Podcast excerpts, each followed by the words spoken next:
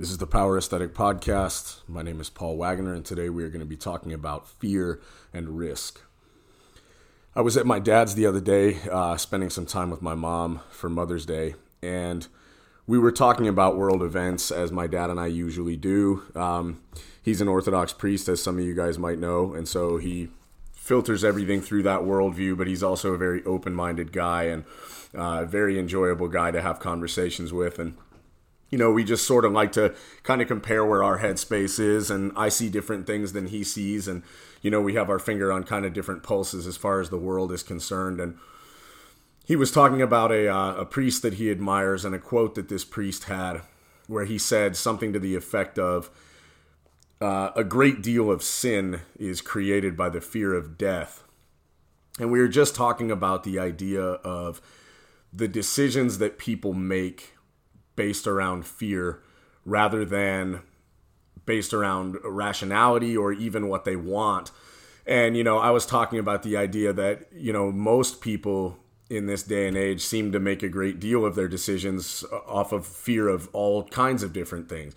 You know, and of course, we were talking about the state of the world. We were talking about, you know, COVID and masks and vaccines and, you know, riots and, you know the current state of race relations in the United States and tension and all the rest this kind of stuff and you know it, it's it's crazy because it seems like people obviously are always going to make decisions based around the fear of death because that's self-preservation. Every human being has a built-in fear of death and a built-in death avoidance, you know, impulse, but also a lot of people make decisions around a fear of discomfort, a fear of unease, uh, a fear of, of social censure, of, of you know, uh, of a removal, fear of the removal of social capital, and a fear of consequences to any of these things, which leads us sort of back to fear of discomfort um, and and being afraid of unease, and you know we were talking about you know how how to avoid this or how these things are avoided, and and you know how you know in my group and and the, uh, most of the people that I spend a lot of time with we don't tend to make a lot of our decisions based on what the world is doing or how the world is choosing to do things. We base our decisions on what we believe, uh, what we feel to be correct, uh, what we have have seen and experienced to be correct, and also on our own personal moral compass and, and our structure, our honor structure in our in our organization. And you know, I have a lot more in common with my father as an Orthodox Christian than I, I probably at this point have with much of the world, and we agree on a, a great number of topics. And so we were talking about, you know, how how do you get around this this fear, or how do you get people out of this fear? And it started, you know, me kind of running down this this track of sort of this Nietzschean idea of the idea that men men desire danger and play, and I think that although that was probably true in Nietzsche's day, I think that now that that desire has largely been kind of jammed down and repressed. And I think that these days, risk is like risk and dangerous behaviors are are sort of on that list of socially unacceptable behavior where you know guys live vicariously through sports teams and video games and you know all the rest of this kind of thing now and a lot of them are not doing anything that is going to trigger that sort of that that risk need that I think men actually have, whether they're aware of it or not. And you know, as we were having this discussion, I was talking about the idea that you know there there are decisions that my father made in his life and decisions that I made in my life that no one had to educate us on on these decisions. You know, I I've always respected my dad because he's made a lot of decisions based on integrity versus comfort. You know, I mean, I remember my mom telling us stories about how, you know, when my dad was first a priest, he, he was ordained as a as an Episcopal priest at St. Paul's in DC and was making an amount of money that my mom referred to as enough that I never had to balance the checkbook. And as the church started going in a direction that he did not agree with ideologically, he walked away and he took a job as a lumberjack in the woods of Wisconsin and he moved all of us, that's him and my mom and four boys, into a tiny place called Cabin One with like no running water, uh, you know, no electricity, and it, was uh, like a camping cabin, and we lived there. And he cut down trees and everything like that. And but you know, he he still provided for us. He he was the kind of guy who could who could go into this kind of discomfort situation and he could risk this knowing that he would take care of it and knowing that he would be able to do that. You know, I've made a lot of decisions in my life based on kind of the same thing. And it's not a brag, it's just how my brain works. It's how I was raised, but it's also a lot of the environment that I came up in. And I think that this is critical too. You know, there's a lot of guys my age who who I think are are totally lost, but I think that it's even worse for younger generations. You know, if you engage in in in certain kinds of behavior, they're considered antisocial, and and you're you're going to be psychologically evaluated and possibly have criminal charges pressed on you if you get into like a fist fight at school.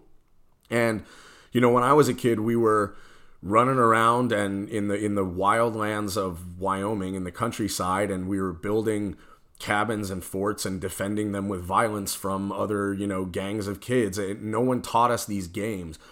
You know, these are just the natural ways that we played and that we understood our place in the world. You know, it created this sense of inside outside, of belonging, and, and also of, you know, building things and, and fighting for them and all the rest of it. So, you know, we started talking about how to avoid being victims of fear. And a lot of it is is I think training for for risk. There, there's a realistic and an unrealistic way to approach risk in our life. The unrealistic way to approach risk is to dive into situations that are dangerous or risky with absolutely zero sort of forethought or or experience i guess you know it's one thing for a guy who's trained you know a couple years of mma or something like that to to be in a in a fight, whether that's a sanctioned fight in the ring or or a street fight or something like that. It's another thing for somebody with just a a totally overinflated sense of their own safety in a situation like that, diving into that and, and getting fucked up or hurt really badly. And so I think, you know, one of the things that we can do to avoid being victims of fear is we can train for various situations of risk. You know, we can we can on on the simplest level, we can be strong we can be dangerous uh, in, an, in an armed and unarmed type situation. Um, and we can develop, you know, a love for discomfort. I, I think that, you know, it's so crazy. I, I had posted something on the internet the other day about this, you know, but there's there's this whole subset of people that talk about the hardship and everything like that of training in the gym, but this is crazy to me because I, I love to train. I love to lift weights. I love doing jujitsu. It is hard. It's difficult. Um, some days are easier than others. Some days are really challenging, and you can get pretty banged up. And you know, the myth of jujitsu is the gentle art is obviously bullshit. You know, you're you're gonna get hurt if you train. You're gonna get injured, and you're gonna have to work around that. But a lot of that creates a a mental fortitude and a toughness that's probably one of the most valuable things about strength and combat sports. And so it's you know that's not that's not a hardship. It's it's training your body and your mind to welcome hardship and discomfort and that there's a big difference between discomfort and hardship. You know hardship is like living in the eastern bloc or whatever and only being able to get like bon jovi tapes or something like that in 2020 because you know everything is like 20 years behind and you got to wait in line for a half a potato or whatever. You know that's hardship going to the gym and, and training is a leisure pursuit. It's a leisure activity. Uh, I, I, would say that training combat sports, you know, jujitsu, martial arts, and stuff is is less leisure and more more mandatory. But it's something it's expensive, you know, uh, for a lot of people. And you know, so anyway, these are things that are these are not hardships. They're they're things that we get to do in order to inoculate ourselves against discomfort. And so you know, it's just like the Jocko thing. You know, it's like getting up early or or you know whatever, getting into cold water and and pretending you're a fucking Viking because you get into cold water in the mornings. All you're doing is inoculating yourself against really minor discomforts, which is a good thing. And and it is something that we should pursue because it's a way to live in a world without being overcome by fear. So my point is that to avoid being a victim of fear, you have to evaluate the risks that create the fear and you have to train for those risks to be prepared for those risks. They're not, and, and for most people, they're not physical ones necessarily, although a lot of people are afraid of physical, violent confrontation. There's a lot of people who are afraid of confrontation in general, you know, uh, uh, verbal confrontation. Well, you can train for that, you know, and, you know, there's people who are afraid of, you know the, the never enough idea you know there's people who are afraid of of losing all their money or whatever and I always want to ask these people, you know, what what do you think the worst fucking thing that's going to happen is if you if you lose your job or quit your job or something? You're going to have to land on your feet and you're going to have to develop a mindset that is is quick and is resilient and is able to be self-sufficient in a lot of these situations. And the way that we do this is to evaluate those fears evaluate those risks and train for them. And so you know this realistic versus unrealistic risk is you you can you can go steps further. You can train for them and then you can do things like okay well i'm going to compete. Competing is different from training. Competing in in a mma fight is a lot different from competing in a jiu-jitsu match. Um, and you know it's the same thing with you know there's a big difference between going on a three day hike and living like a total nomad you know out of a out of a van or off a motorcycle or something like that so there are levels to these risks um, and there's levels to these these areas of commitment. You know, you don't have to, and I've said this before, you don't have to jump into a mud hut overnight and and burn all your possessions in order to acclimate yourself to these risks, but you can level your way into them and you can get comfortable with discomfort. And I think that these are, are very valuable things to do. And I think that you should probably be looking each month and saying, what's something that I can do or something that I can train for or something if I'm already training for that I can experience at a higher level of discomfort or risk because risk and danger are the things that recharge a man's batteries. They're they're the things that give us purpose in this world and purpose is largely self-created in this world and so by giving yourself these challenges, you automatically feed yourself a way to keep your batteries charged, to keep your mind on the mission, and to keep your your heart engaged in life itself you know to keep yourself burning rather than kind of just sitting there like a pile of ashes going through your daily circuits and your daily routines. This is what creates burnout. Burnout is created by expending energy at a higher rate than you are recharging that energy. And it's these things that recharge our our our lives and our our energy our internal power. You know resting is good but resting doesn't necessarily recharge the batteries.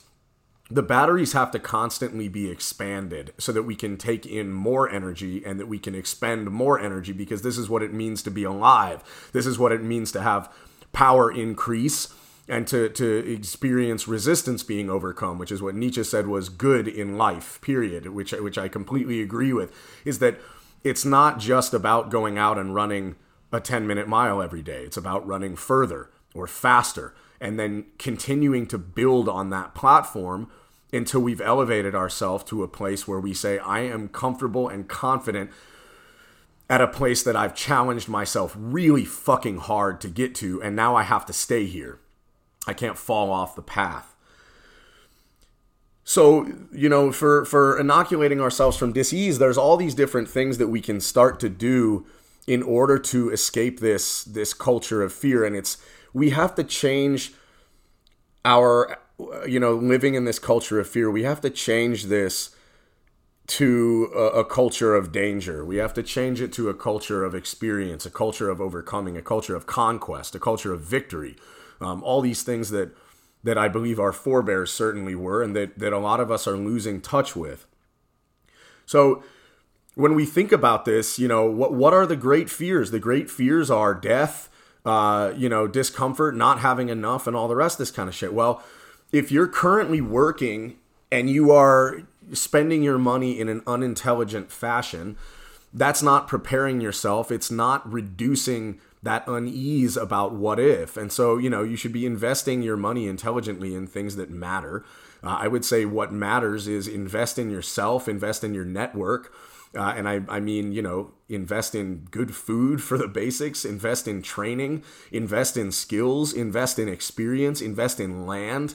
Um, you know, put your money where it's going to matter the most instead of just spending your money or, or throwing it away on on rent and all the rest of this kind of stuff you know? Set your goals high and you'll have less of a fear of well what if you know? Well i own my own property and and barring you know the government coming and just taking it away which there's very little at the end of the day that you're going to be able to do about that anyways i'm fine if i lose a job or a house or whatever. I have property. I have another spot. You know what i mean? And it belongs to me. Um you know get used to needing less. It's crazy how much as Americans we have, and and whoever is listening to this, I don't care if you live in Canada or the UK. You know, my dad and I were laughing about this, but we live like fucking kings. We have two and three story houses with hot and cold water on tap. And even if we moved into that three story house with very little, we will find a way to fill it up with fucking bullshit, you know? And this isn't a condemnation on people who don't, you know, live like I live. I mean, I, I moved out of the woods twice out of tiny houses and moved into big fucking houses in the city. And you know what happens is they immediately or over time they get filled up with fucking bullshit. It just happens. You know, we're we're human pack rats and we find a way to accumulate things or or you know, it just occurs. And so you have to keep a very weather eye on that. And you have to get accustomed to the idea of saying, if I lost all this in a house fire tonight, barring like two or three possessions, would I be okay? And if you can absolutely look at it and say, yeah, I probably could, then you're in pretty good standing, my friend. You know, you're you're in a situation where you don't have to fear losing that stuff. Getting getting used to the idea of that, I think, is a is a major mental shift for a lot of people in the Western world of saying, you know, there's all these Instagram memes where it's like, would you live in this house for 30 days for a million dollars? And it's some idyllic little cottage or whatever with fucking power and water and everything like that. I'm like, man, I've lived in a hole in the ground covered by a sheet of tarpaulin. It's like that, uh, Four Yorkshiremen or whatever it is, Monty Python skit where you watch these things and you're like, you know, you look at them and people are like, oh, I had to live here. And you're like, luxury. We would have dreamed of a cottage in the trees. You know what I mean? It's, I've lived in places like by choice. You know, I've lived on uh, off my motorcycle under a tarp. You know what I mean? And again, this this isn't a flex. It's just that life doesn't have that much to threaten me with because I've done that stuff by choice, and so I'm used to living with very little. Um, just because I have it now, you know, I've got two Lexuses in my driveway, a couple of Harley Davidsons out there, and a lot of nice shit. And you know, I'm I, you know, as a personal admission, I'm about to downsize again. I, I worked for the last couple years in the financial industry and I made a shitload of money. Um, and I started getting the feeling that it was no longer kind of in line with me and who I was and who I wanted to be. And I realized I wanted to get back to basics. And so uh, this past Saturday, I fucking resigned and, you know, shook hands with my partner and said, hey, I'm out. And uh, I am looking straight in the eye of uh, you know a little bit of anxiety and excitement, but zero income, uh, and and back to being completely on my own again. And it's a it's a wonderful, exciting feeling of risk and danger, you know. And and I knew I needed to make that decision for my own integrity. But again, I have no worries because I'm not worried about it because I've developed the experience and the skills, which is kind of the next thing on the list is you need to be building skill bases that face those risks and fears. If you're worried about a global like meltdown apocalypse type situation, the first thing you should probably ask is like, can I hunt? you know, I, I'm always blown away by the amount of like fucking drastically overweight, you know, uh, people with a collection of ARs and like every possible crazy accessory on, you know, every gun that they own and like all these neat trinkets and things like that. And like, you're like, hey, uh, you might want to learn how to bow hunt. You know what I mean? You might want to learn how to garden or some shit. There's a lot of skill sets that you can that you can learn or become familiar with uh, that that are not you know they're not going to take the rest of your life to learn you know they might take a while you might have to put in some time on it but these are the skill bases that you should be learning and other skill bases for for modern life you know if you're worried about getting doxxed for saying the wrong thing six years ago on Twitter, you should know how to make your own money. You should get into a situation where you you know how to how to do something. I don't care if it's hanging out a shingle for 80k a year as a copywriter or whether it's, you know, running your own business off whatever social media you're still allowed on or anything that it is. These skill bases of, of becoming self sufficient or being able to freelance or whatever it is and selling yourselves are really important. Um, I, I can't just go get a job. You know, I've I've lived too much. Uh, I've lived too much with this stuff in mind of being like, well, I'm not worried about this. I'm not afraid of it, and then been tested by life to be like, oh, really? Because this is the situation you're in right now. Here's where your integrity got you, dumbass. Uh, you know, but it's it, it, it can happen, and so you have to develop this stuff. And I think you know, importantly, and I've talked about this before. You should be thinking about building a network. You know, who are the people around you? I I I never say I'm lucky because it's not luck that created this stuff. It's 15, 16 years of absolutely hard work. But after that time, I have a network of guys around me who are fucking absolute, you know, pipe hitters. And uh, there's, I know special forces guys, guys who run wilderness schools. And, and I'm not saying guys I know, I mean guys that I'm absolutely tight with in an organization with. And I have no doubt that I can call these guys in a bad situation and that they can call me likewise in a situation that requires my talents and we'll, we'll go in for one another. You know, I know if something bad happened to me that my, my old lady, my family would be taken care of by these guys and everything like that. And if you don't have that, that's okay. You know, there's time. There's time to build that kind of stuff, but you've got to start networking and you've got to start networking real relationships you know, just because you know somebody and you've chatted on Instagram, it doesn't mean shit. You've got to meet up in real life and get to know people and create actual friendships, which is such a crazy thing in this world right now. Most people communicate, most people do most of their communication via social media these days, uh, via messenger, email, and so on and so forth. But it is not a replacement for the real thing, as I'm sure you're all aware.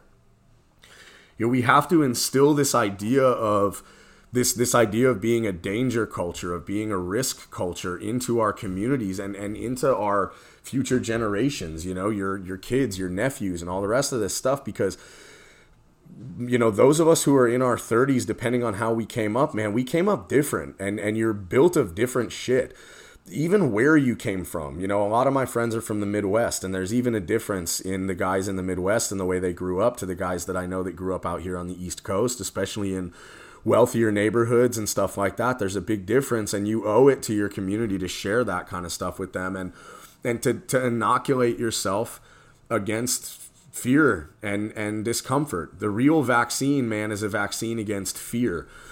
And fear comes in many many forms and if you're not ready for it you know it's it's like the the manson quote that eh, there's somebody around every corner looking to you know to get over on you and say now we got your fear. And fear is how people control you. It doesn't matter whether you're in jail getting your soups taken or whether you're out here you know with people saying oh well you better not say this or you better think this way because otherwise we're going to dox you or we're going to take your job away or we're going to take away your friends or whatever it is. It's all based on the idea of leveraging fear against you because you are in a situation and you are the type of individual who fear can be leveraged against. All of us are afraid of stuff. Every single one of us are afraid of things. But it's about being able to manage that fear down to a, a, a level where you can deal with it and a level where you can still operate with integrity and being able to be true to yourself and saying, okay, I am afraid but I'm not so afraid that this is going to control me. I am afraid and I'm going to overcome this fear and I'm going to get through this situation because I have trained for this. I was aware of this risk and now I'm involved in this risk and I'm not even uncomfortable here. I live here. You know, I've got a I've got a little tattoo on my on my ring finger on my right hand that's part of a larger tattoo, but it's a circle with a dot in the middle. And uh, it's it's symbolic of the idea of you know I'm I'm alone in this world. It comes from like an old Russian uh, gang tattoo, but the the meaning of it when I first saw it was I'm in the zone all the time, and I loved the idea of that. Where obviously their zone has a different interpretation than the way that I've put it to use, but the idea is that you have to stay in the war zone all the time. There is a greater holy war and a lesser holy war, and the greater holy war is the one that we fight inside. And if we win the holy war inside, then we cannot be defeated in the external holy war. So keep fighting, guys. Keep your chins up. Keep fighting the good fight. If there's anything you'd like me to cover on a future episode, just hit me up. Um, I'm out on my own now, so the best thing that you can do is uh, if you're if you're down with this and you you want this stuff to continue, man, consider coming on board as a supporter by hitting the support button on the anchor page for a buck, five bucks, or ten bucks a month. Um, it's it's definitely appreciated, and uh, as I scratch my head and try to figure out what the next thing is going to be for me, uh, as I move back into a house in the woods and downsize everything again, uh, every little bit goes a long way. So I appreciate you guys, and as always, I'll land on my feet. So hit me up. Uh, I appreciate all the feedback and everything like that. Have a killer day, guys, and just keep on fighting. Never surrender.